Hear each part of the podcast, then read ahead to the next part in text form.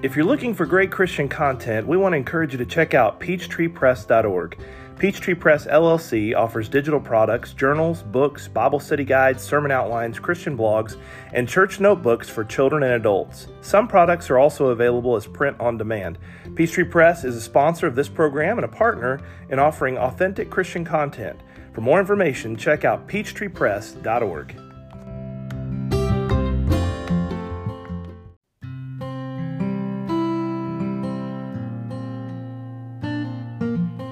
Welcome back, rappers, to our fourth season of the Ray Reynolds Rap Podcast. If you haven't already done it, please hit that subscribe button or follow us for content on Facebook, Instagram, Twitter, TikTok, and YouTube. Also, check out our website at rayreynoldsrap.com for sermons, weekly blogs, books, study guides, and lots of free stuff. Thanks again for joining us, and we hope you enjoy today's program. All right, if you have your Bibles, go ahead and open up to Matthew chapter 6. That's where we're going to be tonight. Matthew chapter 6, and we're going to start at around verse 5. Uh, last Sunday evening, uh, we started our, our next little, I say series, it's really just about four lessons on, on prayer, and we're specifically going to focus on the prayer life of Jesus and some of the things we can learn from how he prayed, where he prayed, and what he prayed. And so tonight we begin with that model prayer in Matthew chapter 6 were at a ball game one time, and I can't remember where we were, and uh, the the kids all came out to the center to do their prayer, and as they did, the team that we were there playing against uh, used this prayer as the beginning part of their prayer. Kind of su- surprised me a little bit. It surprised me first of all that the coach said started it and they all joined in, and the other one is that you've got a group of uh, 12, 13, 14, 15, 16, 17, 18 year olds that have memorized this particular prayer. And you probably know people who have memorized this prayer. Maybe you have memorized this prayer, and you often see it uh, written in places and little figurines and uh, things that you'll put on your wall. Uh, I've seen it in patchwork, and so it's a very familiar prayer to us. But what does it mean, and why did Jesus pray it? Is kind of what we're going with tonight. And in order to do this, I want to share with you just some principles of prayer and the reason why Jesus uses these particular things. Now, I want us to start by asking the question why would Jesus pray this way in the presence of these individuals? What's the purpose of it? Well, if you'll notice here in these first few verses, he is going to share with them that he saw a uh, very disparaging thing among the Pharisees. The Pharisees and the Sadducees and the other religious elite began to pray such patterned, repetitive prayers in order to be seen in the presence of others. And that is part of this. So before we immediately say, this model prayer, the Lord's Prayer, is meant to be memorized and stated word for word. That's actually the opposite of what Jesus is teaching here. So, Jesus is just simply giving an example of how to better pray. And he does that by starting, as we would, with uh, the beginning talking to God. And he addresses the Father there in the first verse. But I want you to notice here, back up to verse 5, he says, When you pray, you shall not be like the hypocrites. It says, For they love standing in the synagogues and on the street corners, or the corners of the streets, that they may be seen by men. Assuredly, I say to you, they have their reward. But you, when you pray, go into your room and when you have shut your door, pray to your Father who is in the secret place. And your Father who sees in secret will reward you openly. And when you pray, do not use vain repetitions as the heathens do, for they think that they will be heard for their many words. Therefore, do not be like them, for your Father knows the things you have need of before you ask Him. That's the key to understanding the model prayer that is spoken here in verses 9 through 13. He says, I want you to remember here are some things you can say, the things that you, and it's totally different from what they've heard, but I make it clear to you again, not to be harsh or critical, but Jesus says specifically, don't make this a vain repetition. Don't make it something that you quote it verbatim all the time, because that's what the Pharisees were doing.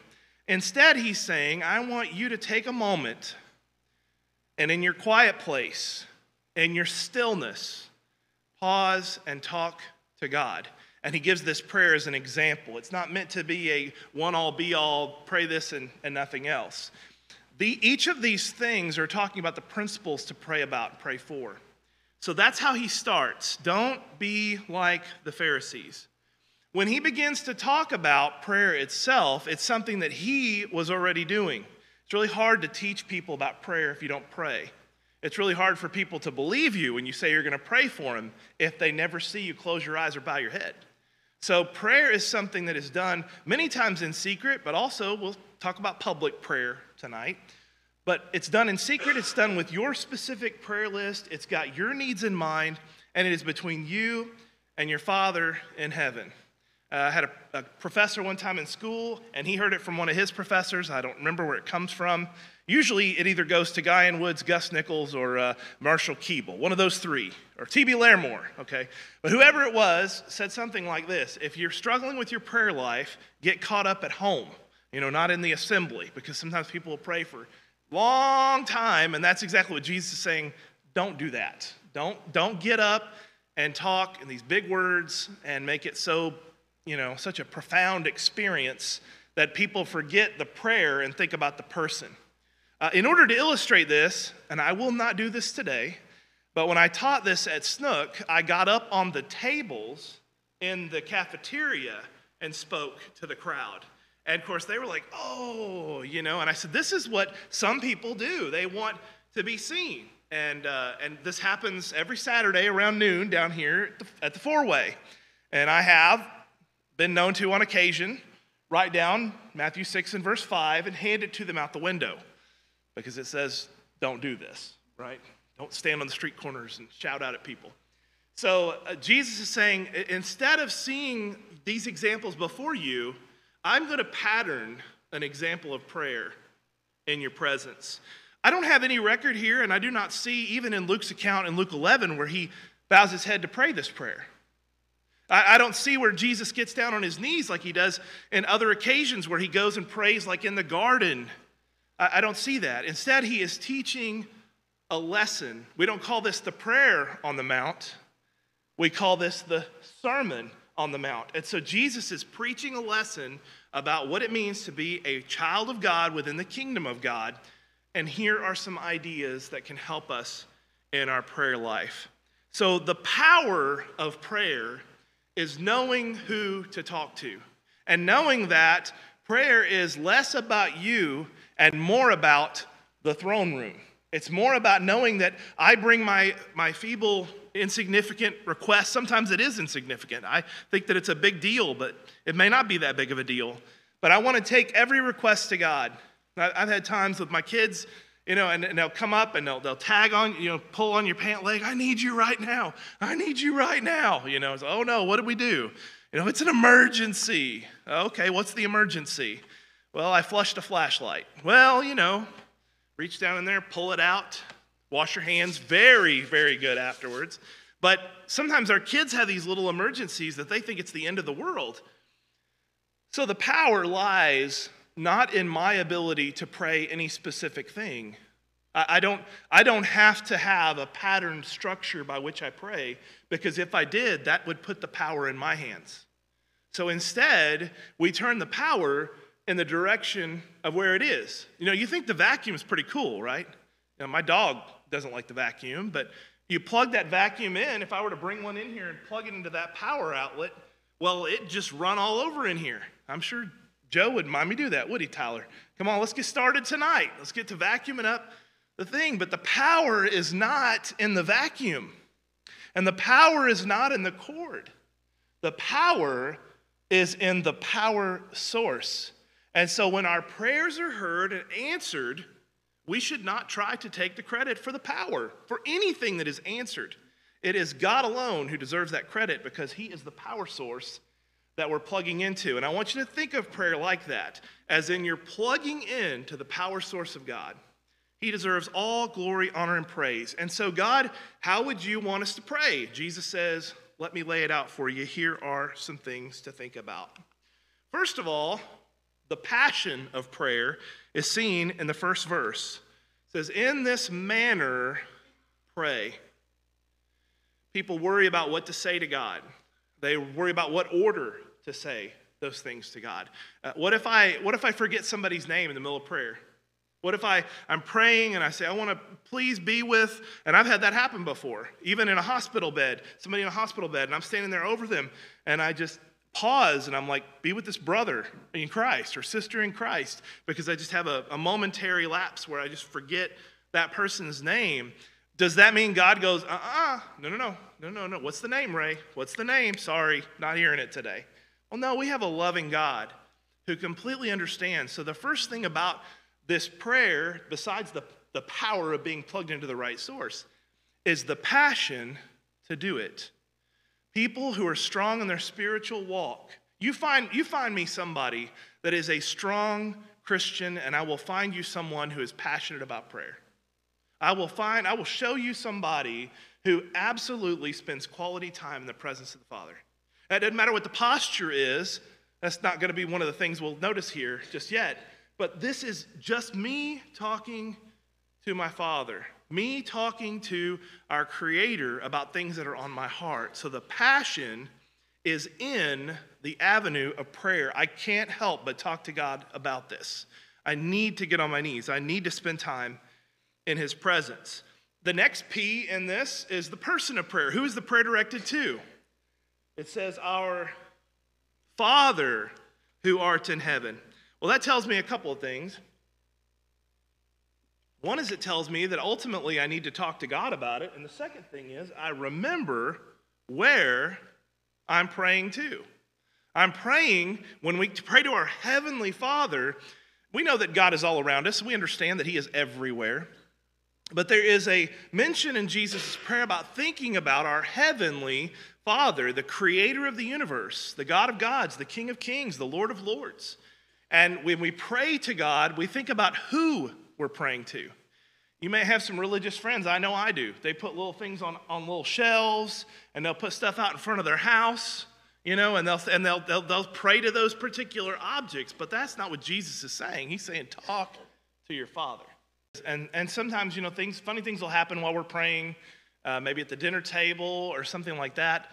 But we have to keep in mind, like you said, who we're talking to. Pause, get your composure, talk to your Father in heaven. And no, no. And I, I use the illustration quite frequently that I was in a prayer meeting one time with a bunch of preachers, and uh, I was next after this guy, and he was very well lettered. I don't know how many degrees he had but letters I don't even know what they spell. And when he got ready to pray, he's like, Lord, our sins are like filthy rocks that descend from the waterfall, and in its descent begin to be cleansed by your precious blood and the grace that you've given. And as we roll across the riverbed, and I'm just like, what? Like, where are you coming up with all these metaphors? I actually, when he finished, paused a moment I didn't know if he had a thesaurus he could share with me. You know, it's like, you, you got a book of dictionary terms there or something? But I, I, I just was overwhelmed, and I felt in that moment like he was better at this than me. You ever felt that way? You hear people pray in worship, and you almost have a jealousy an envy because you, you can hear, I can tell, I'm sure you can too, when somebody prays and they get emotional or they, they, they get choked up over a word or two, their, their heart is truly in it. That's, that's different. That's very different from other types of prayers. And so we look at it we go, man, I want to pray like that. I want to, and I was, I, I was a little frustrated, but also a little jealous uh, of him because I thought, I don't, maybe I don't have as good of a relationship with God, that I don't talk to him in metaphorical terms or King James language. But that's not what God is looking for. He's, he's all about the relationship with us and not all the fancy terms. And I know uh, he's my neighbor. We, have a, we own a lot between us too. And um, whenever I walk the dog or I'm outside, he is almost always on that porch swing. And he and his wife sit on that porch swing a lot. Now he sits there alone but he has his head bowed, slowly rocking on that porch swing. And I've, I've, I've thought, what is he thinking of? What is he, what is he, what is he doing? And you know he's got to be praying for hours, sitting there praying. I, I, I, I really admire men that, that pray like that. Um, I remember once upon a time I was at a congregation and a man invited me back to his home and um, he said we, there was something going on at church we needed to pray about. And when we got to the the living room, there was a picture glass window, and there were two like inserted. I thought he has brought me to his place of prayer, and it was it was extremely humbling to me. And I told him, I said, Mark, I, I what we've done here is most, that's the most beneficial thing a shepherd has ever done in my presence. To watch an elder who I've prayed with in meetings before, and I've heard him pray in church and lead on the table, but for you to say, we're going to go back to my place and we're going to pray where I pray. And I thought that, that was very moving. And I knew then that he, he, he's done this a lot. You know, those, the carpet there has little marks where his knees have been, you know, and I just think he's an older man getting down on his knees and praying he wanted to have a talk with the Lord. And uh, all of us should strive to have such a tremendous relationship with God that when we leave this earth, there is not a shred of doubt, there is not a question as to where we're going to spend eternity because we have such a strong faith and such a strong uh, belief in prayer. So, the person of prayer. We're going to keep with the P's, okay? All right, so next up, Let's talk about the purpose of it. What are we going to pray about? Jesus says there are some specific things we can pray about in our prayer. And verse 10 says, Your kingdom come, your will be done on earth as it is in heaven. Now, two words there, capital Y, telling us pronouns reference to God, to the one we're praying to, to our Heavenly Father. It says, Your kingdom and your will. Now, if we've read through the Gospel of Matthew, Matthew's going to point out in chapter 16 that Jesus, through his words to Peter, is that he's going to build his church. And he talks about the gates of Hades or hell cannot prevail against it, and that he's going to give Peter the keys to what? The kingdom. And so, as he says to Peter, I'm going to give you the keys to the kingdom, those keys are meant to unlock a door. That takes place in Acts chapter 2 when Peter begins to preach on the day of Pentecost, and about 3,000 people respond and are baptized into Christ. And the church has its beginning. The foundation, the roots are there, and the church begins in Acts chapter 2. And so there's no doubt in my mind when he talks about the kingdom coming for these three and a half years of his ministry, he's encouraging his disciples pray, pray for the kingdom to come, pray for the church to be established. And by Acts 2, that happened. So when we look at this prayer, it's pretty clear, pretty evident to me that there's no need to make this a repetitious model prayer because part of it's already been fulfilled. Uh, it would be like praying to God that Jesus comes again. Well, he's already come. We're praying for him to come again, you know, but you know what I mean? For, for Jesus to come, for the Messiah to come, we know it's already happened. And so this part is fulfilled. Now, some might say, well, is it the kingdom overarching, you know, the whole world? Isn't everything God's kingdom? Is it? Yes, and I understand what you're saying. But the whole context of the Sermon on the Mount is how to live in the kingdom, in the church. This is the constitution of the church. This is the, these three chapters are the bedrock foundation by which the church was built. These are the basic teachings from the Beatitudes to the wise man who builds his house on a rock. These three chapters are the core of the ministry of Jesus and his disciples, and he will spend the rest of his life showing this by his example. He did both do and teach these things. And so the kingdom that's coming is the church. Now, if, if somebody says the kingdom of heaven, the kingdom of heaven's Heaven's already there, right? Heaven exists. It's not like suddenly it's going to come into fruition on the day Jesus comes back. Heaven is already open, okay? So when we pray, if we're praying for the kingdom of heaven to open, uh, that didn't really make a lot of sense either. So that's one reason why in this prayer, I can tell you it was meant for that target audience. Then he says, For your will to be done. Well, that's another part of prayer that is partially fulfilled when Jesus prays these same words in Matthew in chapter 26 and 7. When we begin to see him coming out of the feast and being able to enjoy the Passover meal with his disciples, he then goes into that prayer in the garden where he prays for the will of God to be done. Well, what was the will of God? For him to die on the cross. What was the purpose of dying on the cross? Was to raise again on the third day. And then it is upon his resurrection and then finally his ascension that they began to build the foundation stones to grow the church in Acts chapter 2. So it all comes in to Jesus' vision for these disciples and for these people that are present during his sermon. So this, this part is meant for that target audience. Now, we still pray for the will of God, don't we? James says that. He says, pray for the will of God, pray in the will of God. So we pray if it's God's will, let it be done. But uh, again, this little section can really be targeted at the apostles. That's right, we still do pray for the kingdom. Yeah. We still pray for the kingdom every day. We pray for the church, hopefully every day. What about verse 11? Give us this day our daily bread. I quite frequently would point out to people when I was younger, Jesus didn't say, pray for the vegetables. Y'all alive? You with me? Jesus didn't say, pray for the veggies or for the meat. He said, daily bread. So, does that mean Jesus is only saying, bless the bread? No. The phrase here used, give us our daily bread, means our daily provisions. The things that we are given are necessities to be able to eat. And he will later say in this same sermon that there are birds who get in the fields and find the things they need to survive, and God provides for them. So, don't you think God could provide for you? That's a direct reference to this prayer. Praying for our daily provisions. God provides. That's the provision of prayer. I'm asking God to bless me with food. This also tells me that this is the type of prayer we would say in the early morning.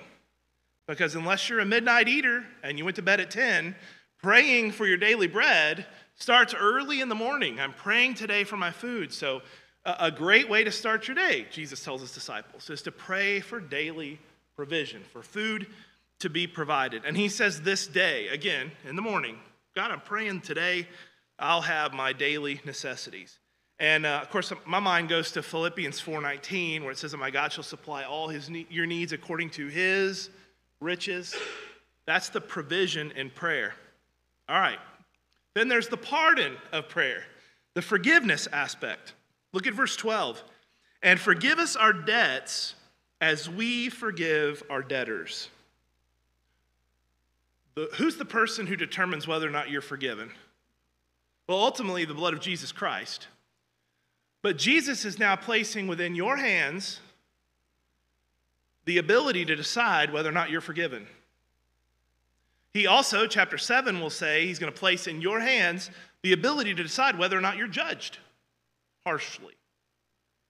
It takes the emphasis off of a group or off of an elite group of individuals and says it is completely in your hands. If you want to be forgiven, you got to forgive other people.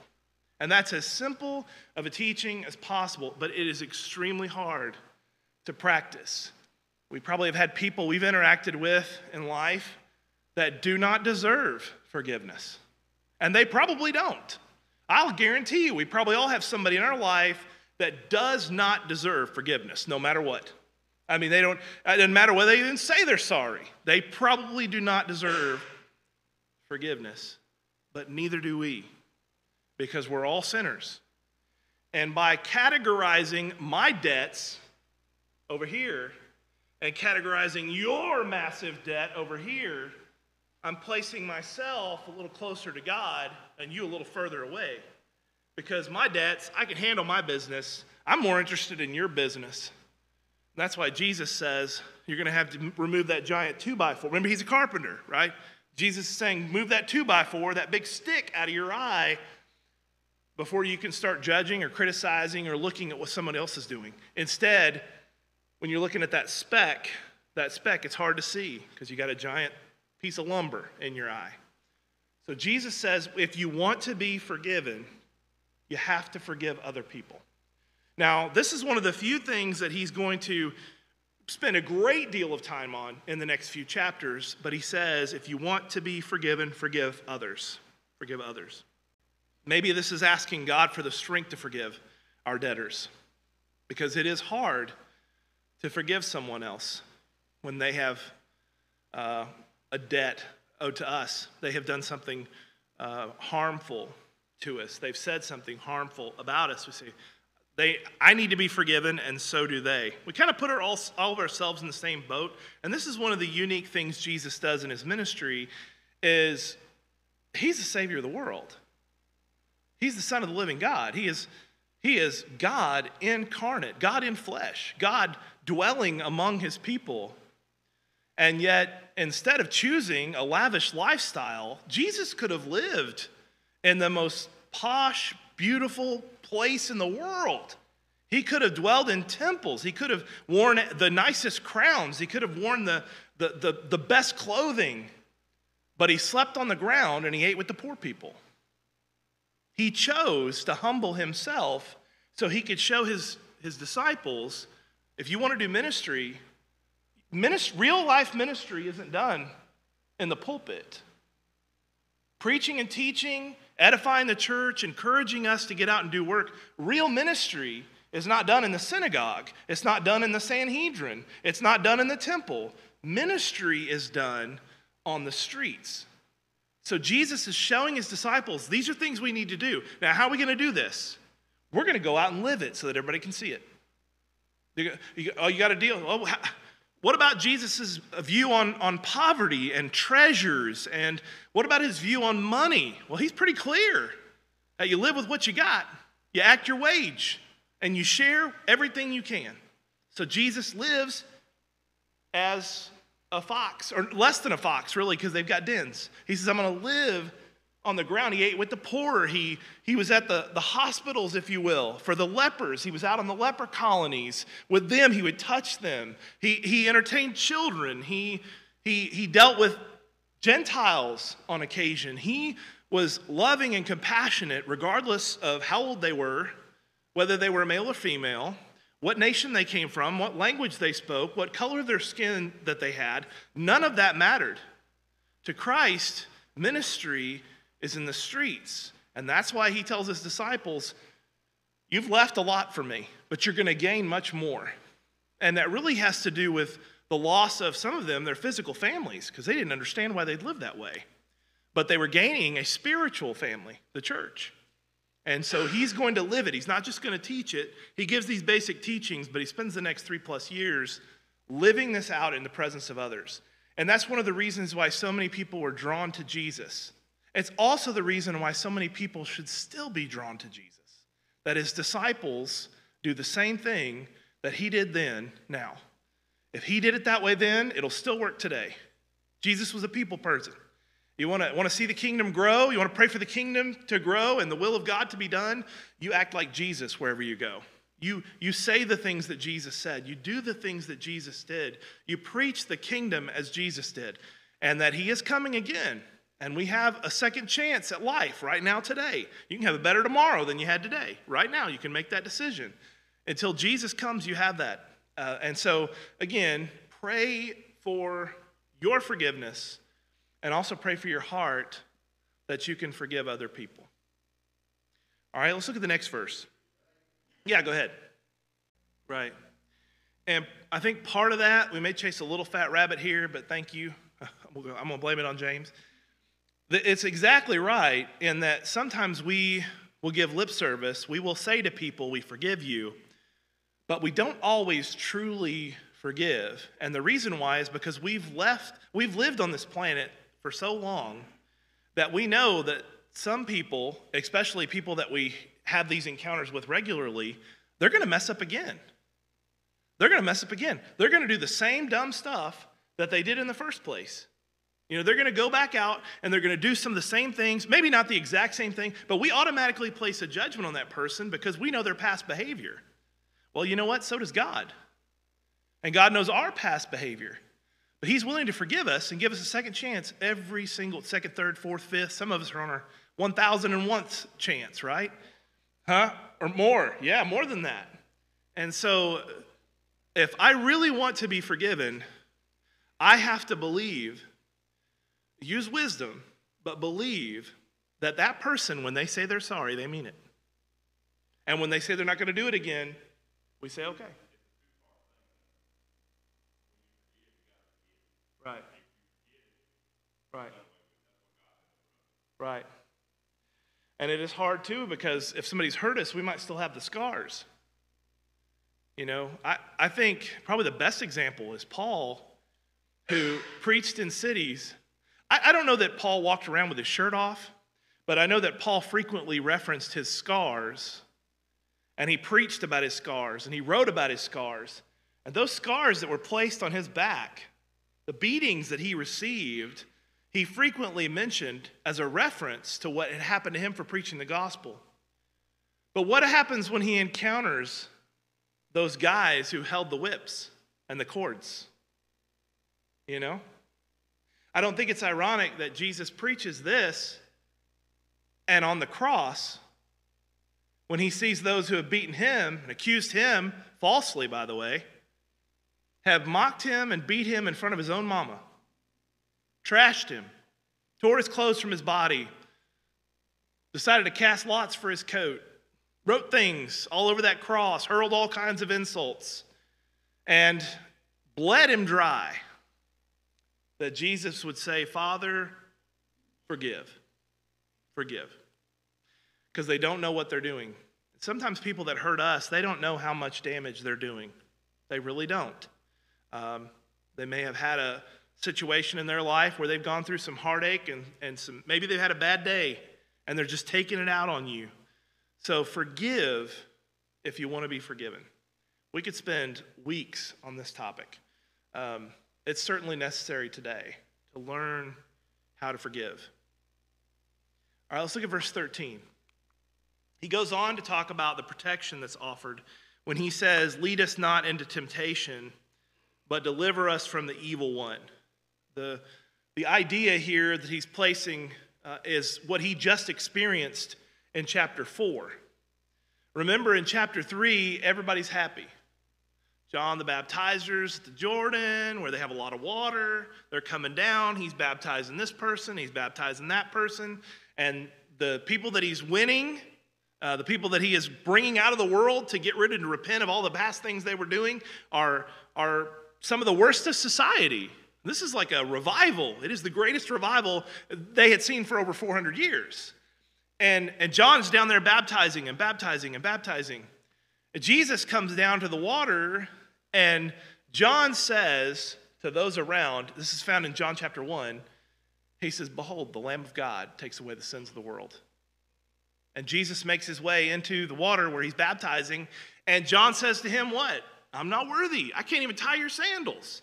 You, you shouldn't be coming to me. I should be baptized by you. And Jesus says this needs to be done to fulfill all righteousness. And after he is taken out of the water and brought up, which is his ceremonial cleansing, his priestly cleansing, to begin his work as uh, we would say is preparing himself for high priest role, all these things that take place, when he comes up out of that water, after John declaring to people he's the, the Lamb of God, a voice speaks from heaven. The Holy Spirit descends like a dove. This is my beloved Son in whom I'm well pleased. Hear him. This is my, this is my Son. This is, this is the Son of God. This is Jesus. This is the Messiah. Wow. And Jesus immediately went out into the wilderness to be tempted by the devil. That's the very next sentence. He's been on a spiritual high here. He spends 40 days to be tempted by the devil in the wilderness. So Jesus in his prayer says, we need to ask God for protection. We pray, don't lead us into temptation. What does the term lead mean? Anybody have a dog? I haven't seen anybody train a cat to a leash, so I'm going to stick with dogs. Okay?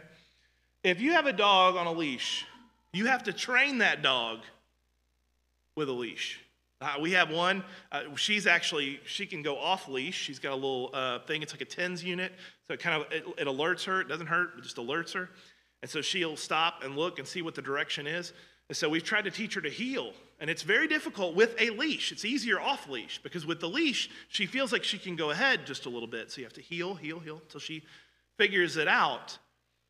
But the term lead us is referencing being brought towards temptation.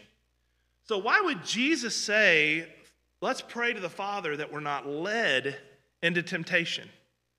Who's leading us into temptation? Satan is, or other people leading us down a road that would cause conflict, would cause heartache, war, if you will the struggle between the flesh and the spirit is real. And so he's saying, God, don't let us be led into temptation. How do we know that? Well, James says that it's very clear that God doesn't tempt anyone. God's given, if you will, the devil the opportunity to tempt, but he gives us the power to overcome it. So he says, Lead us not into temptation. and deliver us from the evil one. So when Satan does attack, let us know that we're in the wrong so that we might be able to flee from that temptation. Deliver us from that. Where God, through the Psalms, talks about He is a, a refuge and a strength and a strong tower. Um, if you've ever seen when it rains, birds will go and hide. I love to be uh, in the hills and the mountains where you'll see birds that'll, that'll make their little cleft in the rock, you know, make their little place where they can run to safety. Uh, critters will go in holes or in the sides of mountains and caves to hide from storms, from weather, from pr- prey, for, or not prey, but for prowlers. And so he says, Deliver us from Satan. Don't let him get us, God. Any thoughts on that? I know we're moving quick here at the end. All right, let's go to the last one. Here's that term again the kingdom. Look at what it says For yours is the kingdom, the power, and the glory forever. Amen. Uh, Jesus uses similar terms in Matthew 16 when he talks about the kingdom coming. And he says frequently the kingdom will come with power. And that's the idea of Acts 2. It's prophesied by Isaiah, it's prophesied by Joel 2, which is what Peter's preaching from on Pentecost. It's, it's Daniel chapter 2, so many places. Micah, other prophets talk about the coming of the kingdom with power. And so this is where the praise belongs. Uh, it, it has been a conflict between some religious groups as to what is put in front of a building or on a sign or on a bulletin or a name tag or a logo of a church. When Christ speaks of his kingdom coming in Matthew chapter 6, he identifies who the kingdom belongs to. When he says, I will build my church, it is Christ's church, it is Christ's kingdom that is to come. And so he says, Yours is the kingdom, recognizing that the church is of God, of Christ. The church is the kingdom. And then the power and glory that is given is not to the church, but to the Christ of the church, to the Father of those that are saved. And then glory, again, we might say honor, is given to God forever. So God deserves the praise, God deserves the honor in prayer. And so as he concludes, of course, he says, Amen. We don't want to leave that out. But he says, before you close your prayer, again, honor God with your lips. Now, how did the prayer start? Our Father in heaven. How does it end? Your kingdom come, your will be done on earth as it in heaven. And then it says what? That's right. You have the power, you have the honor, you have the glory. So Jesus says when you pray, start with recognizing who God is. And when you conclude, recognize who God is. The, uh, the changes we've gone through over the last 2,000 years culturally is a shock.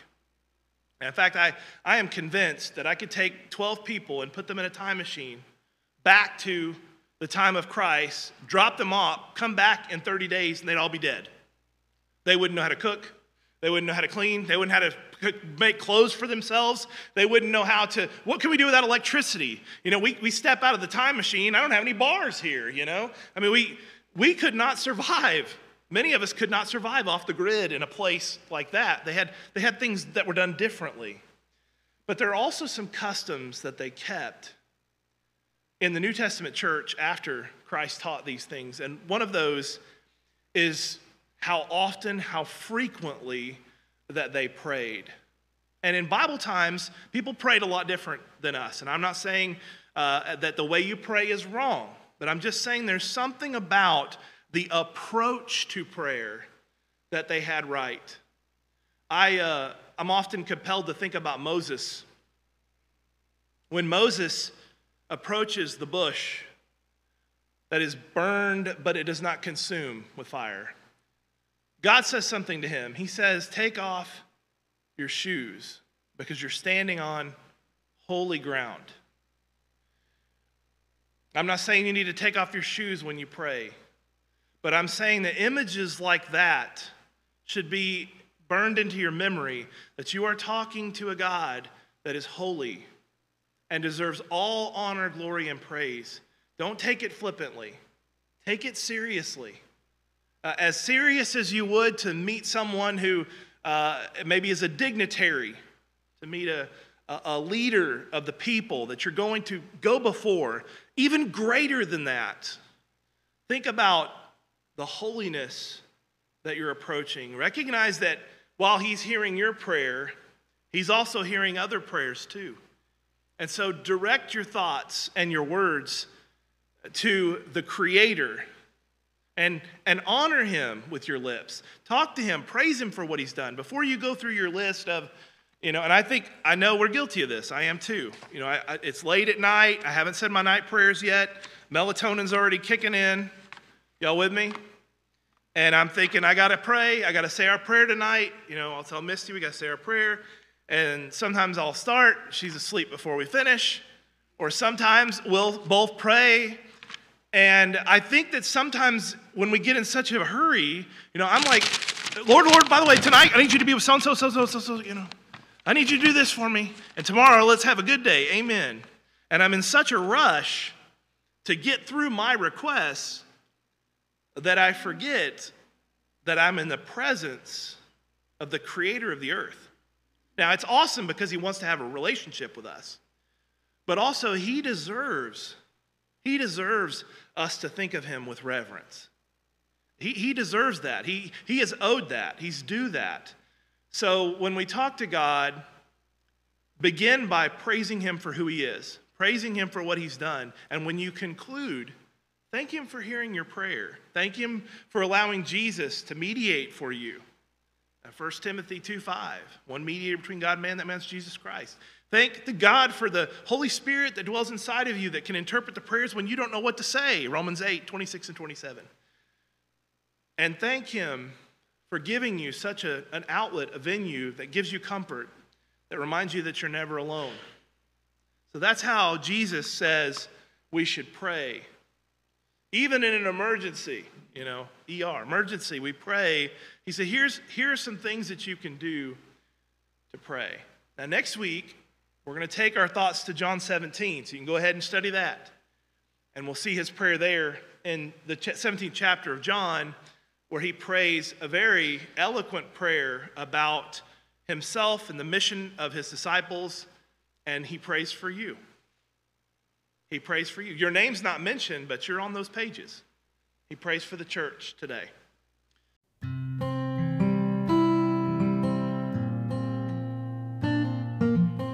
Thank you for tuning in to today's broadcast. Be sure to subscribe and follow us on Facebook, Instagram, Twitter, TikTok, and YouTube. Also, visit our website at rayreynoldsrap.com.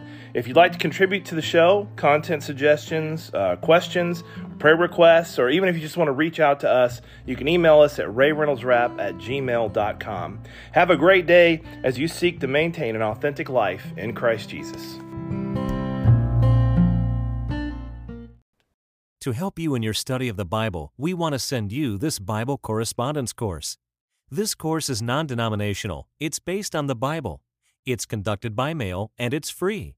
To receive this course, write to Getting to Know Your Bible, P.O. Box 314, Summerdale, Alabama 36580, or call toll free 1 877 711 5214.